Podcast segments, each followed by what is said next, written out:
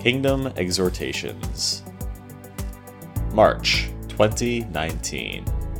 Read by John Morton. Good morning. In Mark 9 14 through 24, a father whose son was possessed by a demonic spirit asked Jesus' disciples to drive it out, but they had not the power or faith to do it.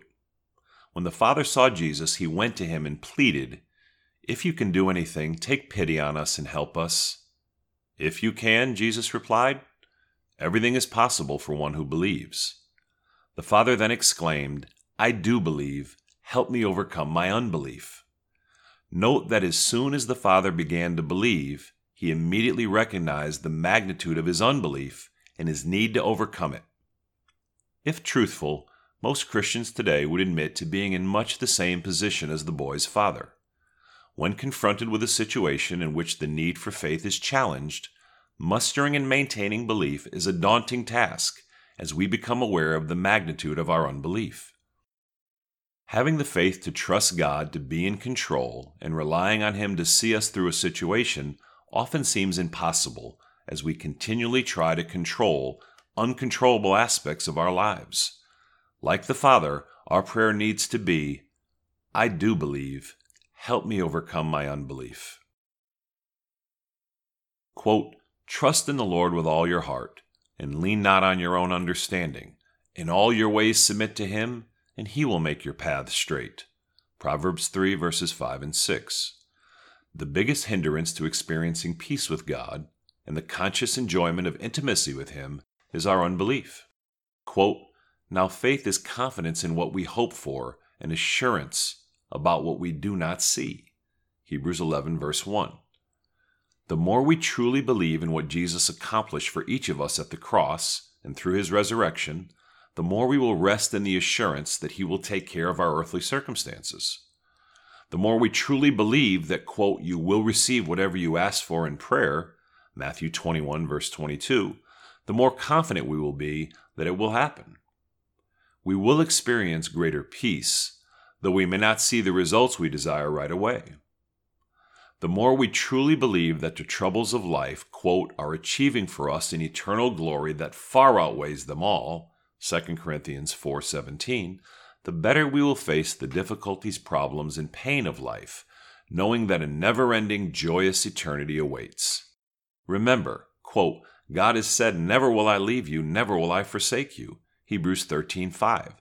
So we are assured that Jesus will always be with us, no matter how difficult things may become. For the vast majority of Christians, it is significantly easier to believe in Jesus for the forgiveness of our sins and the salvation of our souls than to have faith that Jesus will take care of our day to day needs.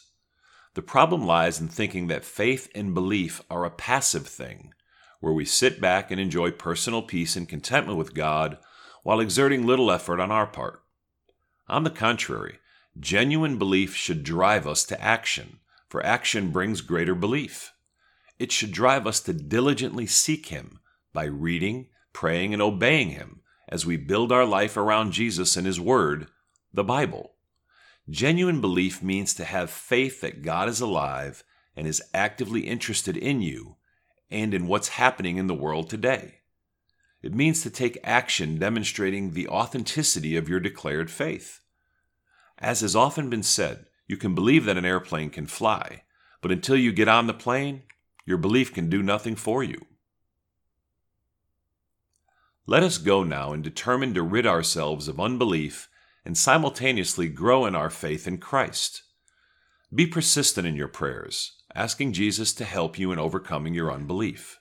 It's time to board the plane. It's time to believe Jesus and live a life dedicated to Him as true ambassadors of Jesus Christ, spreading the quote, aroma of the knowledge of Him everywhere 2 Corinthians 2:14. As we grow and mature in being faithful, believing Christians, we will, as a matter of course, increasingly spread the fruit of the Spirit in our own lives and in the lives of others. Quote, but the fruit of the Spirit is love, joy, peace, patience, kindness, goodness, faithfulness, gentleness, and self control. Galatians 5 22 and 23. Additionally, as obedience to Jesus grows, our faith and belief in Him will grow, and we will begin to fulfill the most worthwhile thing in this life and the next. To quote, Love the Lord your God with all your heart, and with all your soul, and with all your mind, and with all your strength. Mark 12, verse 30. May God bless you all.